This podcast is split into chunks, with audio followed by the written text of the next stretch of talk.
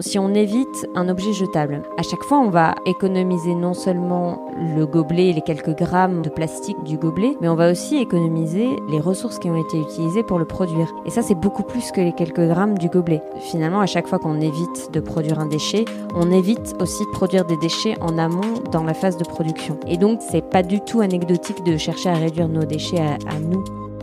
Bonjour à tous et bienvenue sur Atterrissage, le podcast qui explore comment transformer notre modèle de société. Chaque semaine, je vais à la rencontre d'un expert, d'un intellectuel ou d'un militant qui, conscient de l'impasse dans laquelle le modèle actuel nous entraîne, avance des propositions radicales pour le refonder. Aujourd'hui, je rencontre Flore Berlingen pour imaginer comment sortir de la société du déchet. Bonjour Flore. Bonjour. Alors merci d'avoir accepté euh, l'invitation d'atterrissage alors que tu avais euh, ces derniers jours euh, un agenda très rempli.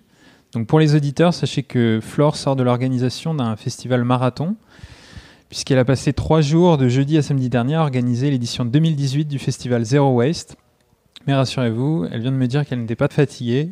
Donc euh, dans cet entretien, on va naturellement euh, parler de ton association Zero Waste, euh, Zéro déchet, zéro gaspillage. Mais avant, j'avais envie de commencer par te présenter. En 2008, tu sors diplômé de Sciences Po et tu rejoins le CNID, le Centre national d'information indépendante sur les déchets. Donc déjà il y a 10 ans, tu te passionnes pour ces fameux déchets. Et fin 2013, tu prends du galon puisque tu deviens directrice de l'association et qui change de nom, qui devient Zero Waste France. Et donc depuis 20 ans, votre association multiplie les actions pour éduquer les consommateurs, influencer les politiques et faire pression sur les entreprises afin qu'on réduise le volume de déchets qui part chaque jour à la décharge, en incinérateur ou pire, dans la nature. Donc il y a quelques jours, c'était donc l'ouverture de votre festival qui proposait un, nombre extrêmement important de, conférences, de tables rondes, d'ateliers sur des sujets très variés allant de l'économie circulaire au compost, en passant par le recyclage, les couches lavables, l'obsolescence programmée, la réparation. Une des premières personnes qui intervenait euh, dans votre forum, c'était Brune Poisson, la secrétaire d'État à l'économie circulaire. Et ce sera d'ailleurs le sujet de ma première question. Est-ce le signe que dans le domaine des déchets, Contrairement à d'autres sujets en rapport avec l'écologie, le gouvernement est aligné avec la position des associations?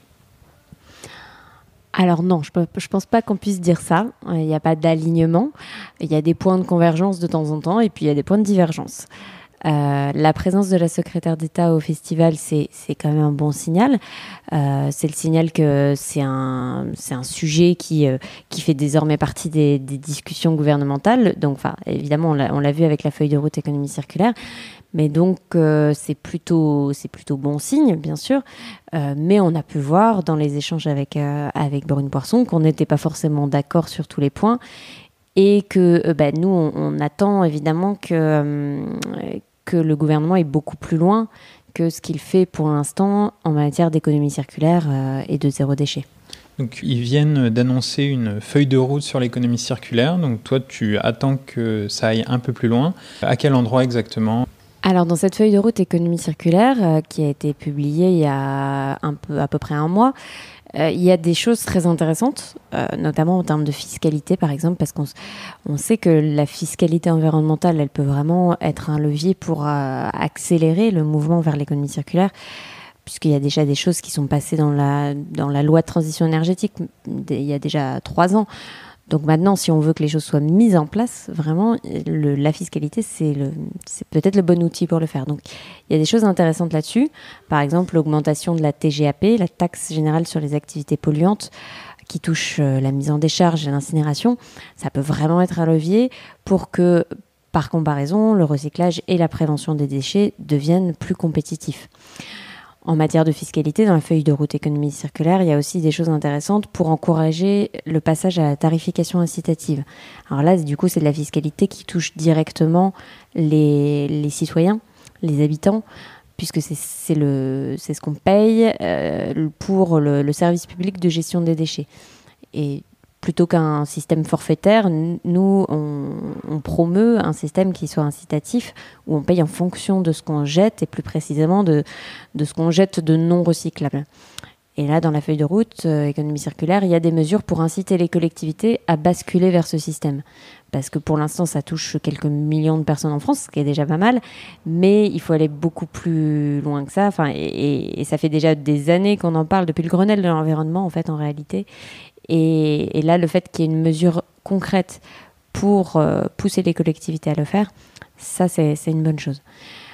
Donc voilà, il y avait des choses intéressantes dans cette feuille de route, mais il y a aussi des sujets euh, sur lesquels on, regrette qu'il n'y ait pas de mesures euh, par exemple, sur le plastique et sur la réduction du plastique jetable, il n'y a pas de mesures spécifiques. Alors même que la Commission européenne, par exemple, annonce, met sur la table en tout cas des propositions d'interdiction de certains produits, euh, ce, qui va, ce qui va pour le coup dans le bon sens. Comment on fait pour forcer ou inciter fortement les collectivités à mettre en place une tarification plutôt qu'une autre? Alors là, euh, ce, que propose, euh, enfin ce que prévoit le gouvernement, c'est de réduire les frais de gestion, puisque euh, comme ça passe par l'impôt, l'État prélève des, frais de gestion. Donc voilà, c'est vraiment une incitation financière pour les collectivités, tout, simplement. D'accord, ok. Après, il y a aussi plein d'autres choses hein, qui sont déjà en place, des aides de l'ADEME pour faire les études préalables à la mise en place d'une tarification incitative, par exemple. Avant de continuer à creuser un peu le sujet de l'actualité politique et du zéro déchet, j'avais juste envie qu'on prenne un tout petit peu de recul et pour les auditeurs qui ne sont pas des spécialistes du sujet, qu'on fasse un peu l'état des lieux euh, du contenu de nos poubelles. Donc j'aurais plusieurs questions pour toi pour border un petit peu le, sujet. En France, combien de déchets on produit par habitant? Quelle part des déchets est due aux consommateurs? Quelle part relève des entreprises? De quoi sont constitués nos déchets? Quelle est la part de chaque type? Et combien finit recyclé, incinéré ou euh, en décharge? Voilà pour quelques questions. Euh. Oui, c'est vrai que c'est important d'avoir quelques chiffres clés, chiffres repères. Et c'est pas pas facile de s'y retrouver parce que on voit passer plein de chiffres différents parce qu'on parle pas forcément toujours des mêmes déchets, des mêmes périmètres euh, de, déchets. Donc le, le chiffre peut-être qu'il faut retenir, c'est notre production individuelle de, déchets euh, qui part en décharge ou en incinération. Et ça, en moyenne française, c'est à peu près 260 kg par an par habitant. Mais c'est beaucoup plus dans certaines métropoles. Par exemple, en région parisienne, on est à 328 kg par an par habitant. Et ça, c'est vraiment le, déchet euh, qui n'est pas valorisé, euh, qui part, enfin, qui est soit enfoui dans des décharges, parce que des décharges à ciel ouvert, il en, existe encore 250 en France, soit incinéré, euh, donc euh, avec valorisation énergétique le plus souvent. Mais, euh, mais pour nous, ça, c'est pas quelque chose de souhaitable pour autant. Enfin, la valorisation énergétique, ça doit être un mécanisme de, récupération d'énergie qui est, qui est, évidemment souhaitable dès lors qu'on brûle, mais qui ne doit pas devenir une excuse, voire même un prétexte pour continuer à brûler toujours autant de déchets que ce qu'on fait actuellement puisque euh, on sait que le, recyclage et encore plus la prévention des déchets, la réduction à la source, permettent d'économiser beaucoup plus de CO, enfin, d'émissions de CO2 et de et d'économiser beaucoup plus d'énergie que ce que la valorisation énergétique nous permet de produire par ailleurs. Le, bilan, il est, il est vraiment en faveur du recyclage et de la prévention des déchets.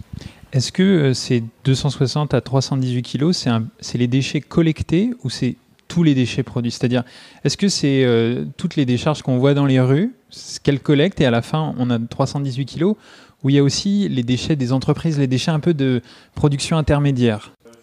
Alors, c'est 328 kilos pour la région parisienne ou 260 kilos pour, euh, pour la France euh, en moyenne c'est euh, nos poubelles, alors ce qu'on appelle les ordures ménagères résiduelles et assimilées. Donc c'est ce que le service public va collecter en porte-à-porte. Euh, voilà, le, camion poubelle qui passe et qui prend les poubelles grises, c'est ça, les, les, 260 kilos. Ça comprend une partie de déchets de, alors ce qu'on appelle des assimilés, ce sont les petits commerces, les restaurants, enfin les, petites entreprises qui ont recours au service public. Ça peut parfois représenter une grosse partie du, total. Euh, dans des villes comme, euh, comme Paris, euh, ça peut représenter jusqu'à 40, voire, un peu plus, 40% de, de, de, la quantité de déchets que le service public prend en charge. J'avais entendu parler que le secteur des bâtiments, c'est un secteur qui produit énormément de déchets, donc ça paraît assez logique en fait, tellement euh, ils brassent de la matière. Est-ce que ces déchets sont dedans ou ils sont à l'extérieur? Non, ils ne sont pas comptés dans les chiffres que je viens d'évoquer. Alors, les déchets du BTP, c'est impressionnant parce que c'est euh, effectivement des tonnages qui sont euh, beaucoup plus importants que les tonnages d'ordures ménagères résiduelles mais c'est pas le même type de déchets. Ils posent pas exactement les mêmes problématiques. Une partie des déchets du BTP sont des déchets inertes. Alors ça veut pas dire qu'il faut pas chercher à les valoriser, au contraire, parce qu'on sait que certains euh, matériaux sont, euh, enfin, prélèvent aussi euh, beaucoup de ressources. Par exemple, on n'a pas forcément conscience de ça parce que ça nous paraît être quelque chose de, présent en grande quantité, mais le sable qu'on utilise pour, euh, pour la construction, euh, il est en réalité totalement épuisable et il est surexploité. Et donc, donc c'est vraiment évidemment indispensable de, de vraiment développer le, le, recyclage, voire le réemploi dans le secteur du BTP. par contre, c'est vrai que nos ordures ménagères résiduelles, elles, elles sont aussi extrêmement problématiques parce que c'est composite. On trouve vraiment de tout dedans, y compris des choses parfois très polluantes. Et donc, les modes de traitement qu'on utilise, la mise en décharge, l'incinération, sont eux aussi extrêmement polluants. Et donc, ça, c'est ce qui fait que nous, on s'est focalisé sur l'ordure ménagère résiduelle, enfin sur les déchets des ménages, parce qu'il euh, y a ces problèmes-là qui, sont euh, qui sont directement liés. L'incinération des déchets, qui est le premier mode de traitement en France, suivi de près par la mise en décharge, euh, euh, c'est des émissions de polluants dans l'atmosphère, c'est des résidus toxiques, d'épuration des, fumées notamment, qui doivent être ensuite envoyés dans des décharges pour déchets dangereux. Euh, c'est voilà, beaucoup de nuisances euh, et c'est une pollution qu'on crée et qu'ensuite on, on, ne sait pas résoudre, on, on ne sait pas s'en débarrasser. Donc en fait, on, euh, voilà, on n'a on n'a pas aujourd'hui de moyens de traitement de nos poubelles qui ne soient pas polluants. Voilà. D'où l'urgence, la nécessité de les réduire en amont, de couper le robinet au maximum pour ne euh, pas avoir tous ces problèmes-là à gérer en aval. Si je te posais toutes ces questions, c'était euh, justement pour euh, te demander, en fonction de voilà tous ces déchets à droite et à gauche, produits par différentes personnes ou différents acteurs qui ont plus ou moins une certaine gravité, connaissance là, où vous avez décidé en tant qu'association de focaliser vos efforts et pourquoi? Tu as un peu répondu. Est-ce que tu as envie de donner plus de détails sur un petit peu comment s'est fait le, raisonnement? Bah, Tiens, on va faire des actions là-dedans plutôt que là-dedans, etc., etc. Oui, j'ai commencé à y répondre en évoquant cet aspect de pollution bien spécifique aux ordures ménagères. Mais il y a un deuxième, il y a un deuxième volet, une deuxième raison qui fait qu'on se focalise sur, euh, sur les déchets que nous produisons, euh, nous les, les individus. Euh, c'est parce qu'il y a un effet de levier. En fait, il y a un lien direct entre notre consommation et notre production de déchets et celle des entreprises qui produisent les biens de consommation donc un exemple concret, si on, évite un objet jetable, mettons, euh, on, bannit euh, de chez nous les gobelets, assiettes jetables pour utiliser plutôt du réutilisable. À chaque fois, on va économiser non seulement le gobelet et les quelques grammes de plastique du gobelet, mais on va aussi économiser les, ressources qui ont été utilisées pour le produire. Et ça, c'est beaucoup plus que les quelques grammes du gobelet, puisqu'on a utilisé de l'eau, on a utilisé de l'énergie et on a utilisé beaucoup plus de matières premières que celle qui est, euh, qui est dans le gobelet qu'on va mettre à la poubelle. Donc, c'est en fait, finalement, à chaque fois qu'on évite de produire un déchet, on évite aussi de produire des déchets en amont dans la phase de production. Et donc, pour nous, en fait, la poubelle des ménages, elle est directement reliée connecté à la poubelle des industries. Et donc, en fait, euh, c'est pour ça que on pense que l'effet de levier est tellement important que euh, c'est pas du tout anecdotique de chercher à réduire nos déchets à, nous, en fait. D'accord. Euh, quand on parle de, souvent de gestion plus intelligente des déchets, les gens pensent directement tri et recyclage. Donc, on en a parlé juste avant. Vous, votre démarche va beaucoup plus loin. Est-ce que tu pourrais me décrire qu'est-ce que c'est que la stratégie Zero Waste? Oui, effectivement, pour nous, le meilleur déchet, c'est celui qu'on ne produit pas. Alors ça paraît tout simple comme euh, phrase, un peu simpliste, mais en fait, euh, on l'oublie effectivement trop souvent parce que parce qu'on est aussi dans un dans un contexte où on parle de plus en plus d'économie circulaire, on parle de plus en plus de recyclage. Euh, on apprend que le, l'éco-geste numéro un, c'est le tri. Et le, problème, c'est que le recyclage ne suffira pas. Il ne suffira pas d'un point de vue déchets, en fait, traitement des déchets, parce que malgré tout, les, filières de recyclage produisent quand même du, déchet, enfin, il reste des résidus. Et ça ne suffira pas surtout au niveau de, des ressources dont on a besoin, parce que le recyclage n'est pas une boucle parfaite et c'est pas une boucle euh, neutre en termes d'impact. Et ça, on l'oublie, on l'oublie un petit peu parce qu'on a l'impression que c'est, vertueux par rapport à l'économie linéaire, ça c'est certain. L'économie linéaire qui fait que on, prélève, on extrait, on, transforme, on consomme et puis on jette bien sûr, euh, c'est évidemment plus intéressant de se situer dans une dans une logique circulaire. Cela dit, euh, le recyclage du plastique, le recyclage du papier, ça n'est absolument pas une boucle infinie.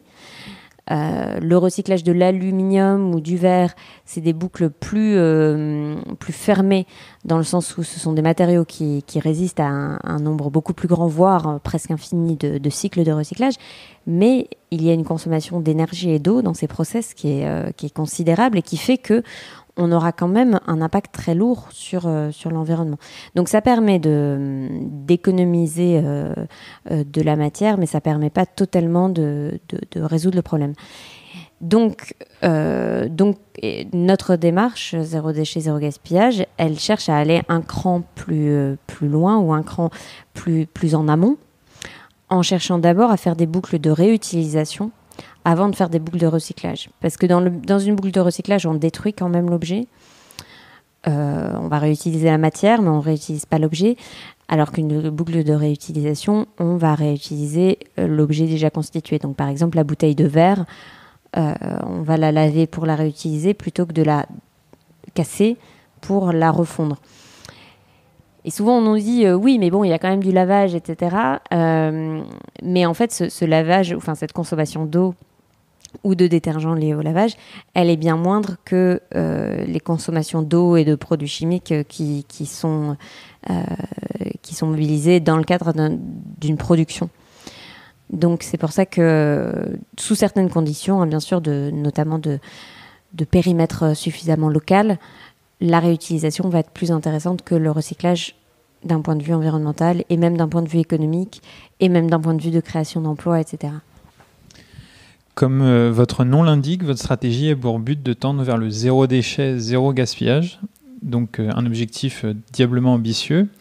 En France, tout à l'heure, on a parlé des 318 kilos 328, de 328 pour, en région Paris, mhm. pour Paris, exactement, par an, par habitant.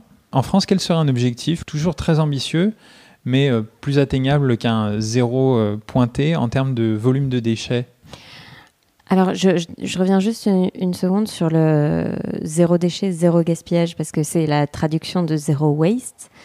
Et, donc, pour, en français, on a deux mots pour le dire. Et il y a un seul mot en anglais, waste. C'est pour ça qu'on a gardé ça dans notre intitulé. Euh, et c'est vraiment intéressant parce que ça ne veut pas dire la même chose du tout. Euh, zéro déchet, on pense tout de suite à la, poubelle, parce que c'est de ça dont il s'agit, hein, le, déchet, l'ordure.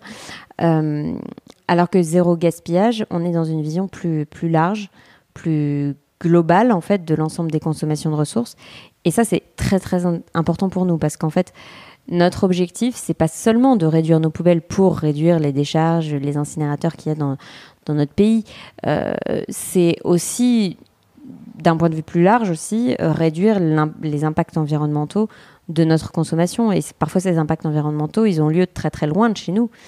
Le, déchet est souvent, enfin, il y a aussi les exports de déchets, hein, il y en a même beaucoup. Mais disons que ça nous touche peut-être plus directement parce que les décharges des incinérateurs sont dans nos régions à quelques dizaines de kilomètres. Un peu loin de nos yeux, malheureusement, mais euh, voilà, disons que c'est plus proche. Alors que les impacts de, au niveau consommation de ressources et impacts environnementaux de, des phases de production, souvent, c'est à des milliers de kilomètres euh, à l'étranger. Donc voilà, zéro déchet, zéro gaspillage, c'est vraiment les deux facettes qui sont aussi importantes l'une que l'autre euh, pour nous. Et ensuite, la deuxième partie de la, question, euh, qu'est-ce qu'on peut viser comme objectif si, euh, le zéro est trop ambitieux? Ben, En fait, le, zéro, il faut quand même le garder comme, comme horizon, comme objectif, parce que on n'arrivera peut-être pas à zéro déchet euh, organique, par exemple, mais ça, ce serait pas forcément un, problème parce que le, déchet organique, celui qui serait vraiment inéluctable, il peut trouver sa place quand même dans le cycle euh, organique, pour le coup, et peut-être la seule économie circulaire réellement, euh, réellement circulaire, en boucle fermée. Bref, mais là, qu'est-ce qu'on peut viser comme horizon dans les prochaines années? Ben, on peut regarder tout simplement quelles sont les meilleures performances euh, au niveau européen et voir euh, quelle est notre marge de manœuvre par rapport à ça. Il y a une province euh, italienne d'un peu plus de 500 000 habitants, donc c'est quand même un territoire assez large, province de Trévise, qui est à 53 kilos d'ordures ménagères résiduelles par an et par habitant. Donc à comparer à nos 328. Ça nous montre qu'on peut aller beaucoup plus loin. Euh, que sans arriver à zéro, qu'on a quand même une énorme marge de manœuvre.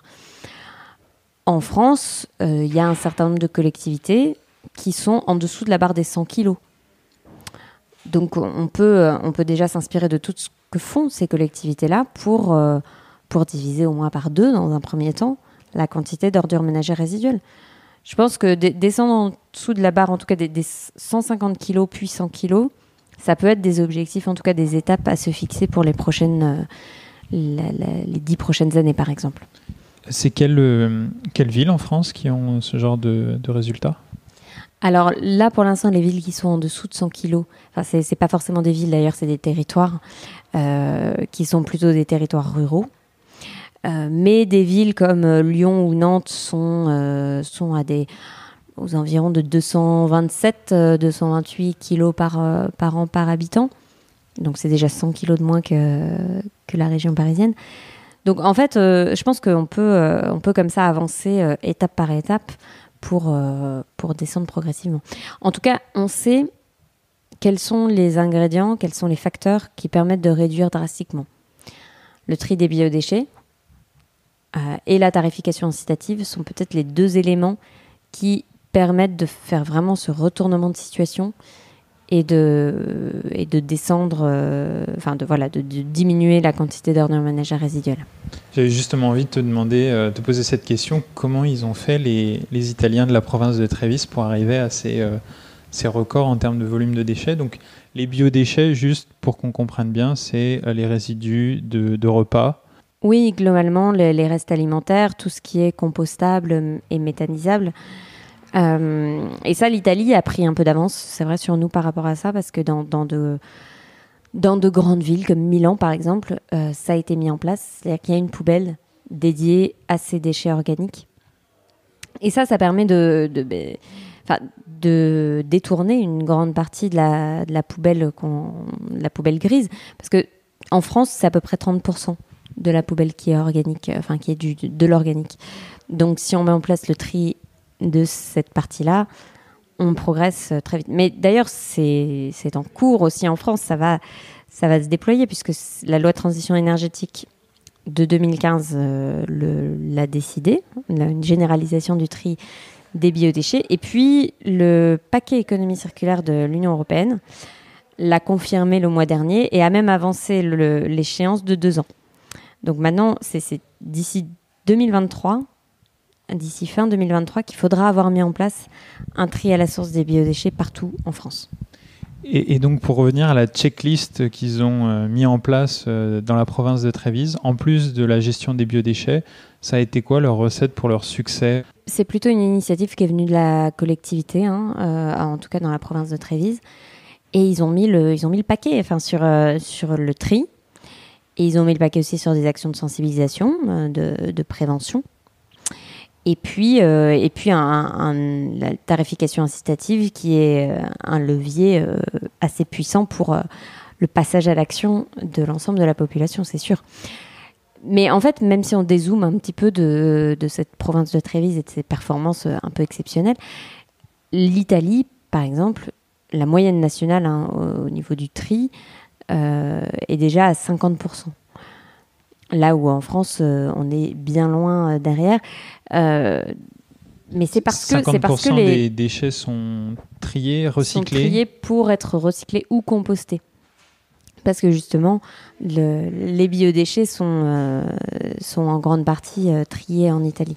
Tandis qu'en France, c'est... Euh, Alors qu'en France, on commence tout juste en fait à trier les biodéchets. Donc, donc c'est sûr que dès qu'on va déployer ce tri des, des, biodéchets des restes alimentaires, ça va nous permettre de gagner quelques... 30% potentiellement. Potentiellement 30%. Bah, là, après, on sait bien qu'on ne capte jamais la totalité euh, des, déchets organiques, mais, euh, mais ça va permettre de nous faire progresser de plus, plusieurs dizaines de points peut-être.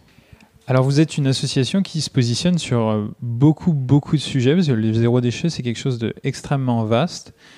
personnellement, je, verrais même une catégorisation entre l'ensemble de ces sujets. Donc on, a, a, d'ailleurs un petit peu parlé. Il y a d'abord une catégorie que j'appelle la catégorie amont. C'est plutôt la réflexion comment éviter de produire des déchets. Donc là-dedans, ça va se retrouver euh, dans des réflexions sur les besoins, ça va se matérialiser dans des pratiques telles que l'éco-conception, euh, donc faire des produits plus durables, plus recyclables, plus réparables. Et euh, pour la distribution alimentaire, par exemple, dans les réflexions amont, on a aussi le fait de faire du vrac à la place de tout emballer, de tout plastifier. On peut aussi trouver le fait maison dans ces réflexions amont. Je fais moi-même mes cosmétiques pour éviter euh, ben, d'en acheter, de produire des déchets euh, euh, par effet de, levier. Et donc ça, c'est la première catégorie. Et la deuxième catégorie, la catégorie aval, c'est comment traiter au mieux les déchets une fois qu'ils sont là, une fois qu'ils ont été produits. Donc là-dedans, je vois les sujets liés au tri, au recyclage. Et par exemple, on a parlé tout à l'heure de réutilisation d'objets. Ben, je le vois aussi en aval plutôt qu'en amont parce que voilà, l'objet, une fois qu'il est produit, il est là. Donc ma question pour toi, c'est n'y a-t-il pas une tension, voire parfois une contradiction entre poursuivre ces deux chantiers? Euh, Oui, c'est pas faux, c'est pas faux, et c'est la raison pour laquelle euh, on se concentre surtout sur le premier, de plus en plus. Parce que le, alors sur la réutilisation des objets, je suis pas forcément tout à fait d'accord avec, euh, enfin, où, le ranger, mais en tout cas, ce qui est sûr, c'est que les questions qui sont liées au mode de traitement des déchets, euh, sont de plus en plus prises en compte euh, au niveau, enfin, niveau des politiques publiques et puis même des, des entreprises. Et donc, quelque part, notre action, elle est peut-être moins indispensable. Maintenant que le message est quand même un, petit peu passé à ce niveau-là, que l'économie circulaire a le vent en poupe, etc. Euh, donc, je crois que notre, notre action et notre, notre mobilisation, elle est vraiment surtout indispensable sur le la première catégorie. Comment éviter de, de produire des déchets. Et finalement, euh, il y a peut-être un point que tu n'as pas mentionné dans cette première catégorie, c'est le questionnement de nos besoins et de nos réflexes d'achat. Euh, en premier lieu, là, au début de l'année, on a lancé un, un défi, une, une, campagne, enfin sous la forme d'un défi auquel participent 12 000 personnes à ce jour, enfin même plus que ça, euh, qui s'appelle le défi Rien de neuf. Et c'est tout simple, c'est l'idée d'essayer d'acheter le moins d'objets neufs euh, possible, voire pas du tout, euh, tout au long de l'année 2018. Donc là, on est à mi-chemin. tu participes Très exactement, bien sûr. Et on est à mi-chemin. On a énormément de témoignages de, de participants. C'est très intéressant parce que c'est une expérience collective. Euh, et, c'est vraiment euh, le cœur de, ce dont on parlait, à savoir la remise en question de l'acte d'achat. Euh, remise en question du besoin d'une part, parce qu'en fait la plupart des participants se rendent compte que le plus souvent, en fait, ils renoncent tout simplement à l'achat parce que c'était pas du tout indispensable, voire vraiment accessoire. Et de deuxième partie, de la remise en question de l'achat neuf.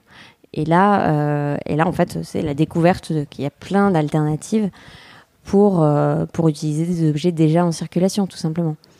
Donc euh, via la location, via l'achat d'occasion, euh, etc. Et donc c'est là que cette question de la réutilisation des objets, finalement, oui, on peut considérer qu'un objet, une fois qu'il est là, on ne peut plus agir tellement dessus. Mais si, on peut quand même agir au moment, enfin avant, avant d'acheter, et se demander si, si on peut pas plutôt allonger la durée de vie d'un objet déjà dans le circuit plutôt que d'avoir recours à un objet neuf qui, va, qui veut dire extraction de matière, euh, de ressources, etc. Vous avez récemment participé à un hors-série du magazine Socialter sur le zéro déchet, donc un, magazine très très intéressant que j'invite tous les auditeurs à acheter puisqu'il est en ce moment en kiosque. Il est encore en kiosque, oui. Jusqu'à quand? Je pense mi-juillet. D'accord, bon bah alors il faut aller vite. Euh, dedans, j'y ai lu que euh, le mot d'ordre que vous êtes dit quand vous avez écrit ce, ce magazine, bah, c'était justement de ne pas promouvoir les fausses bonnes idées qui détournent de la résolution des problèmes. À quoi pensais-tu quand tu parlais de fausses bonnes idées? Oui, bah, c'est peut-être pas notre motivation principale, mais en tout cas, c'était toujours notre. Euh, c'est l'écueil qu'on veut, qu'on veut éviter, bien sûr. Bah, les, fausses bonnes idées, c'est en matière de, de déchets, ça peut être euh, bah, de, de, créer une filière euh, de valorisation d'un déchet qui ne devrait tout simplement pas exister. Alors je vais peut-être donner un exemple parce que ce sera plus parlant. Par exemple, euh, essayer, enfin s'évertuer à mettre en place une filière de, recyclage pour, pour des gobelets jetables ou des, ou des, pailles en plastique. des pailles en plastique, voilà, qui pourraient tout simplement soit être remplacées par des, des choses réutilisables, euh, durable, du, en dur, euh, soit, soit tout simplement être, être évité en fait. Parce que, alors pourquoi Parce qu'on peut se dire en même temps, il faut être pragmatique, ces déchets ils, font là, ils sont là, il faut bien les traiter, etc. Ben oui, bien sûr. Le problème c'est quand on. Tout, tout dépend de l'énergie de et des moyens financiers investi dans la création de cette nouvelle filière. Parce que justement, si ces moyens sont trop importants, mais pour des questions toutes bêtes de rentabilité derrière, il faudra quand même qu'il y ait un approvisionnement, enfin, que ce flux de déchets reste consistant. Et on se rend compte que ça freine, euh, ça freine le développement des, alternatives. Et c'est pas un hasard si en France on n'est pas très très en avance sur le tri. Euh, c'est, en tout cas nous, nous c'est ce qu'on, c'est notre analyse euh, on a investi massivement dans l'incinération des déchets, beaucoup plus que d'autres pays comme l'Italie. Alors l'Italie a fait face à des, crises hein, liées au fait que justement elle n'avait pas de... Enfin, c'était pas la seule raison, mais disons que, voilà, saturation de certaines décharges, etc. Mais face à cette crise, du coup, ils en sont, ils ont pris le problème à bras le corps et ils ont aujourd'hui des performances, performances beaucoup plus intéressantes que les nôtres. Alors que nous, on avait voilà, euh, investi dans cet outil industriel de traitement des déchets et qui aujourd'hui, peut-être nous, nous ralentit tout simplement. Et, on peut, euh, dans une certaine mesure, observer la même chose euh, avec le recyclage aujourd'hui. C'est-à-dire que si, si l'investissement est massif dans des filières de recyclage, bah, il faudra que, que, ces filières perdurent et donc que le, la production de déchets, de certains de ces déchets, euh, continue, alors même qu'il serait quand même beaucoup plus logique et intéressant d'un point de vue environnemental, mais aussi économique euh, dans certains cas, de, euh, de l'éviter en amont et d'investir plutôt directement dans la solution qui est réellement durable à long terme. C'est justement la question que j'avais envie de te poser. J'avais marqué en exemple que le recyclage a plutôt tendance, une fois qu'il est là, à vouloir des grandes masses de déchets pour pouvoir subvenir à son activité, tandis que l'objectif de l'autre chantier, c'est davantage de réduire les déchets. Donc. D'où cette tension. Alors attention, ça ne veut pas dire qu'il faut, euh, arrêter le recyclage. Arrêter, ou même voir arrêter d'investir dans des, des, outils de, de recyclage. Euh, enfin, D'ailleurs, par exemple, en, France, on a besoin d'investir encore dans des centres de tri et des, et des, et des usines aptes à recycler certains matériaux plastiques notamment, puisqu'on voit que dès, dès, que la Chine ferme ses frontières à, aux déchets plastiques euh, européens et américains, euh, ça crée un, de sacrés problèmes puisque nous, nous n'avons pas l'équipement industriel. Donc, Là, à l'heure actuelle, ils sont stockés, euh, ils s'amoncellent quelque part. oui, ou alors, ils sont, ou alors ils sont envoyés vers d'autres pays moins regardants en Asie du Sud-Est. Mais donc, en fait, il y, y, a encore des investissements à faire en matière de recyclage. Ça, c'est pas, pas négociable, c'est sûr. Par contre, est-ce qu'il faut il y, a des si je prends l'exemple des plastiques, il y a des plastiques qu'on sait recycler aujourd'hui. Alors, il nous manque parfois l'outil industriel pour le faire en France, mais il y a des plastiques qui, qui se recyclent bien et dont on maîtrise euh, la technologie de recyclage.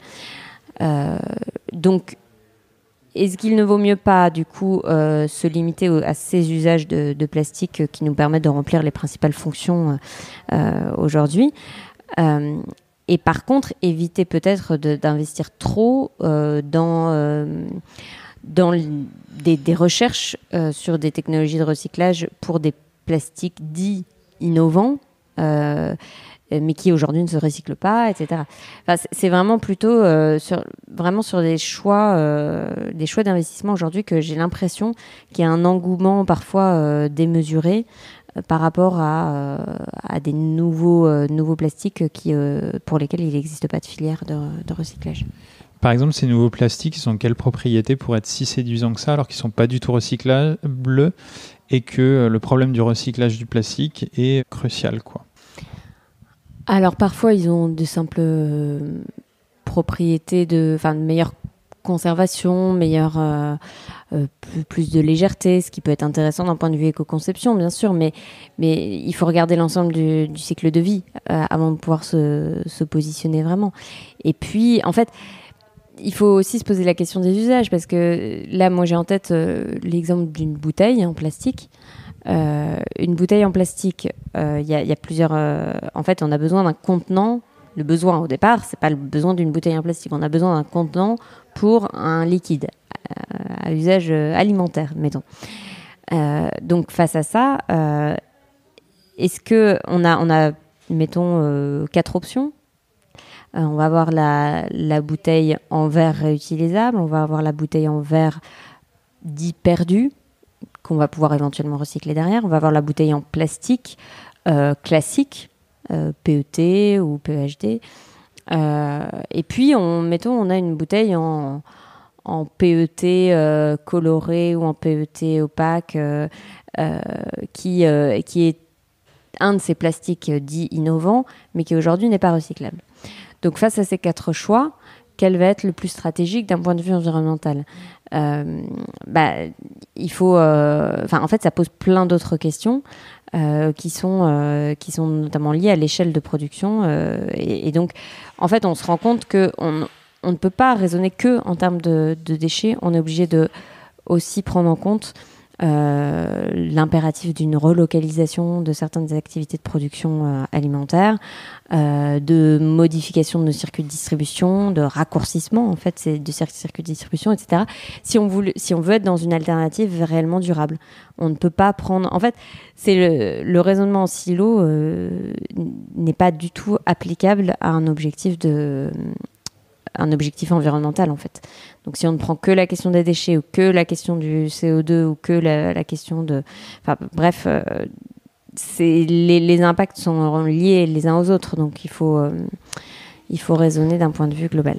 Ça me rappelle euh, la discussion que j'avais avec un ami qui travaille dans l'agroalimentaire, qui a même créé sa boîte dans l'agroalimentaire. Il importe des baies d'açaï du Brésil pour faire des jus ou des euh, pulpes en France et il me disait qu'il avait fait toute une étude pour minimiser l'empreinte carbone de ses bouteilles. Il avait donc fait le choix du plastique qui est, euh, pour le rassurer, un plastique qui était, je crois, à peu près recyclable. Et donc, comment te positionnerais-tu face à cet entrepreneur qui a l'impression de faire tout bien par rapport à son idée et par rapport aux déchets qu'il produit ben, En fait, là, on est, on est dans le cas... alors, on est dans le cas d'un produit qui ne peut pas a priori être produit en France. oui, oui, tout à fait. Mais euh, voilà, ce qu'il me disait aussi, surtout, c'est qu'il me disait euh, la bouteille en verre recyclable euh, à l'infini, je ne l'ai pas pris en compte parce que j'ai préféré le plastique. Même si c'est jetable, c'est surtout plus léger par rapport aux émissions carbone. Oui, mais en fait, ça, c'est parce que là, on est dans, dans un cadre de figure d'une distribution nationale, voire internationale. Et, donc le problème, ça n'est pas tant le problème de, l'emballage ou du choix de l'emballage, c'est le, choix euh, du type de produit et du type de distribution, euh, le choix initial en fait. Donc soit c'est une remise en question, voilà, est-ce qu'on a vraiment besoin de, ce type de jus euh, Est-ce que, est-ce qu'il y a des vertus nutritives spécifiques qui font que ce serait indispensable, etc. Est-ce qu'il y a des alternatives Est-ce qu'il y a des substituts à ça euh, et voilà, donc on, se place sur un questionnement qui n'est pas tellement euh, quel est, va être le meilleur emballage. Enfin, là, c'est plutôt quel est le moins pire emballage par rapport au choix que j'ai fait euh, initialement. Toutes les questions sont liées, comme tu l'as dit juste avant. On ne peut pas raisonner en silo. Il y a à la fois la question de, des déchets, des emballages. Il y a à la fois la question de l'échelle à laquelle bah, on produit si on fait des productions internationales et distributions internationales, eh ben là, les deux questions vont être couplées. Oui, mais en fait, alors ce qui est marrant, c'est que quand on se pose ces questions de choix, euh, finalement, c'est casse-tête euh, écologique. Parce que lui veut bien faire, hein, lui veut bien faire. Hein. Mais finalement, en prenant l'exemple de cet entrepreneur, euh, voilà, qui, qui, cherche à avoir une démarche vertueuse, moi j'ai l'impression que c'est un peu l'arbre qui cache la forêt, parce que pour moi, c'est pas tant le problème de cette marque de jus de d'ACI. voilà, je savais pas comment le prononcer c'est pourquoi euh, des, euh, des grandes marques qui diffusent euh, une quantité bien plus importante, des volumes énormes de bière, de jus de pomme, de tous ces produits qui en fait pourraient être produits et distribués localement, sans, parce qu'il n'y a pas de voilà, il n'y a pas de problème. on, sait les faire, on sait les fabriquer en France et on a les matières premières pour en France. Euh, et qui en fait font des trajets euh, complètement euh, insensés à travers l'Europe, voire à travers le monde. L'exemple de la bière, enfin, il est significatif de ce point de vue-là. Il y avait une tradition brassicole régionale qui a été complètement renversée par, par l'arrivée et le déploiement, le développement de grands groupes. donc, qui, qui, du coup remet en question complètement aussi euh, les circuits de distribution et les modes d'emballage des produits. Et donc aujourd'hui, euh, imaginez une consigne sur les bouteilles de bière à l'échelle nationale, ça n'a plus aucun sens. Alors que ça en aurait si on redéveloppait des filières régionales euh, de, pour, pour la bière. Donc je pense que, enfin, il faut essayer de raisonner par rapport aux volumes les plus conséquents, d'une part, c'est poser, enfin, c'est quoi qui pose réellement problème aujourd'hui? C'est pas en priorité la production très spécifique euh, de certains euh, entrepreneurs qui se positionnent sur des, sur des marchés qui restent des marchés de niche malgré tout. Mais en croissance. Mais en croissance, je sais bien. Mais, mais voilà, il faut, faut quand même regarder les volumes les plus importants. Et puis, euh, et puis surtout, la marge de manœuvre qu'on a, en fait. C'est pareil en termes de déchets. Souvent, on nous dit, mais oui, mais euh, vous savez bien qu'on n'arrivera jamais à zéro, etc. Mais, mais moi, j'ai pas envie de pinailler sur zéro ou, ou 3 ou 5 ou 10. Moi, ce que je vois, c'est les 150 kilos qu'on pourrait éviter là, dès demain, si on mettait en place les actions dont on sait qu'elles produisent la réduction, etc. Donc là, c'est pareil par rapport à, cette, cette, histoire du choix des emballages. Euh, bien sûr, il faut continuer à travailler sur le cas de cet entrepreneur, mais il faut en priorité qu'on qu'on agisse sur, euh, sur les filières dont on pourrait, euh, qu'on pourrait faire basculer, parce qu'on sait qu'un autre modèle serait, serait possible de manière assez rapide. Quand on tire le fil de la réflexion sur les besoins, on débouche en général vers les idées de la sobriété, de la décroissance.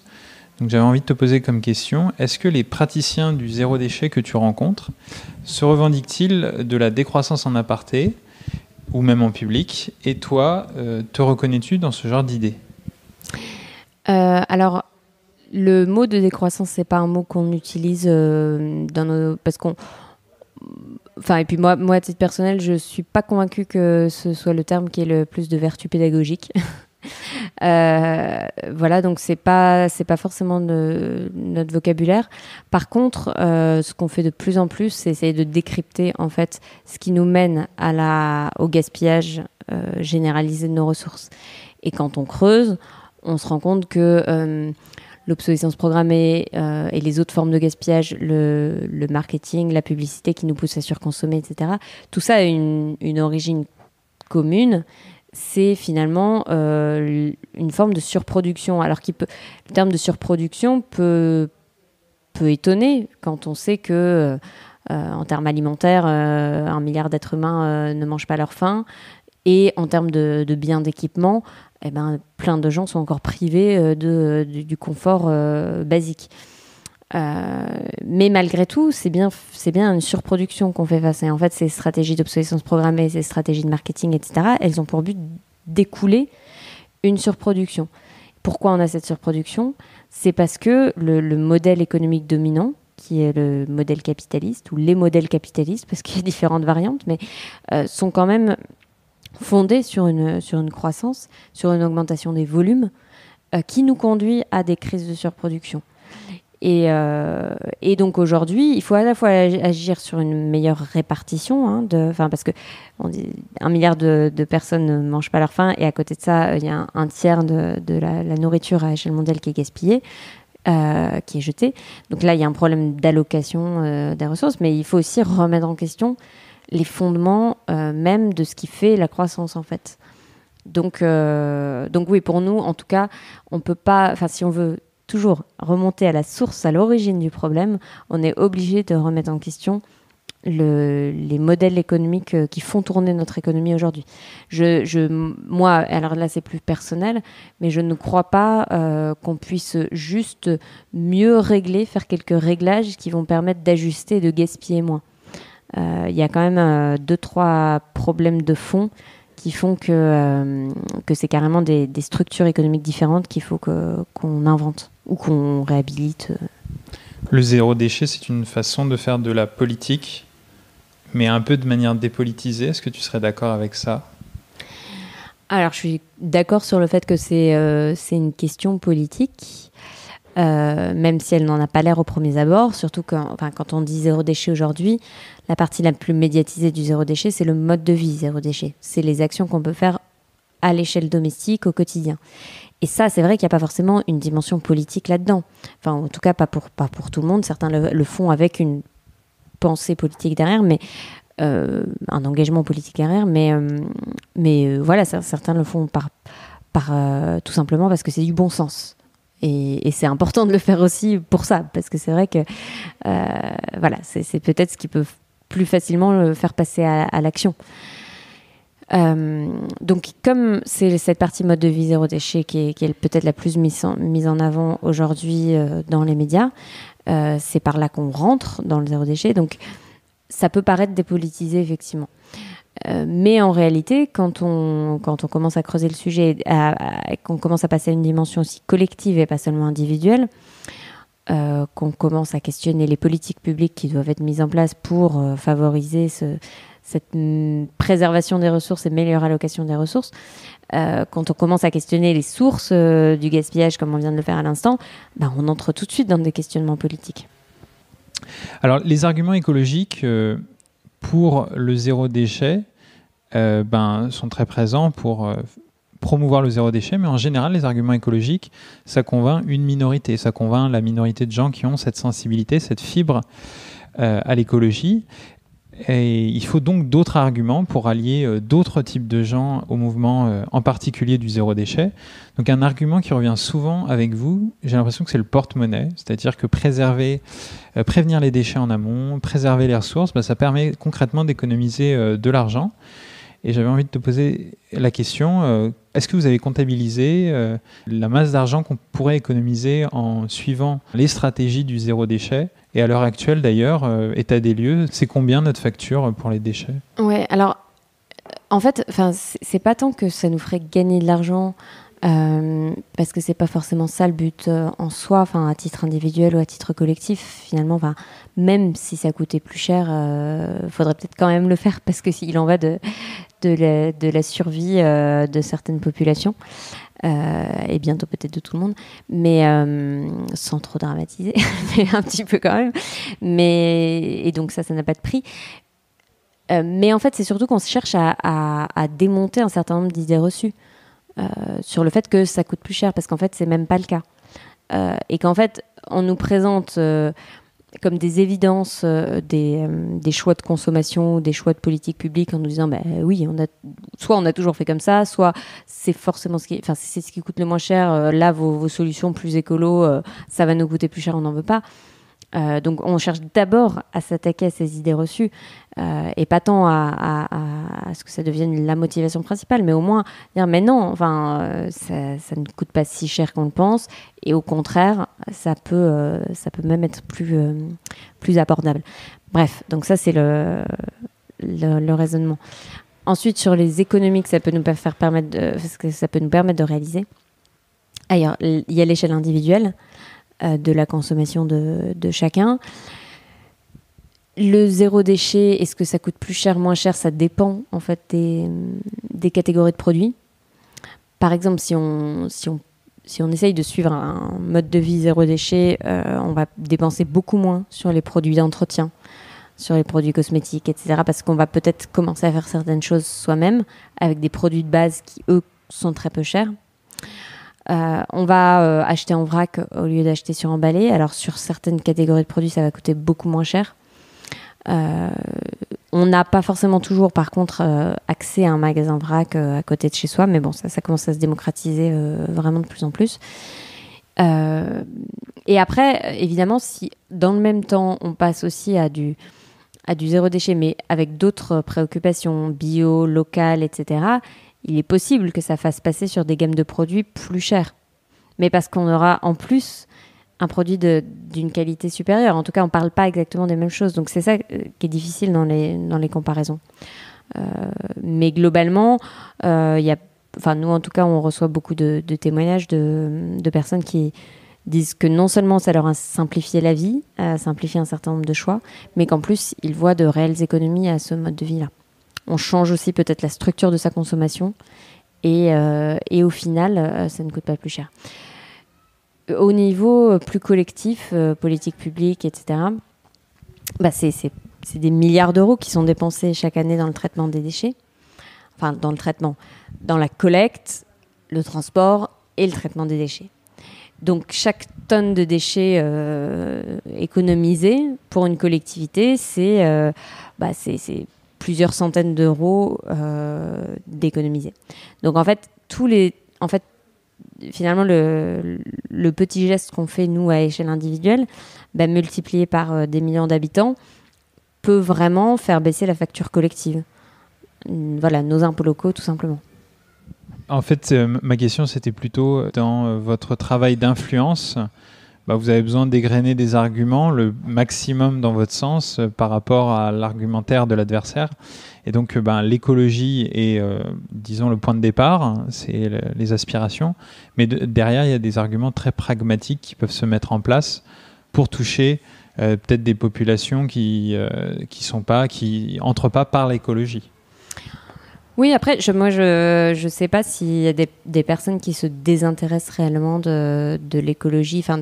Mais souvent, euh, moi, j'ai plus l'impression qu'ils se disent oui, mais c'est moins prioritaire. Il y a d'autres priorités.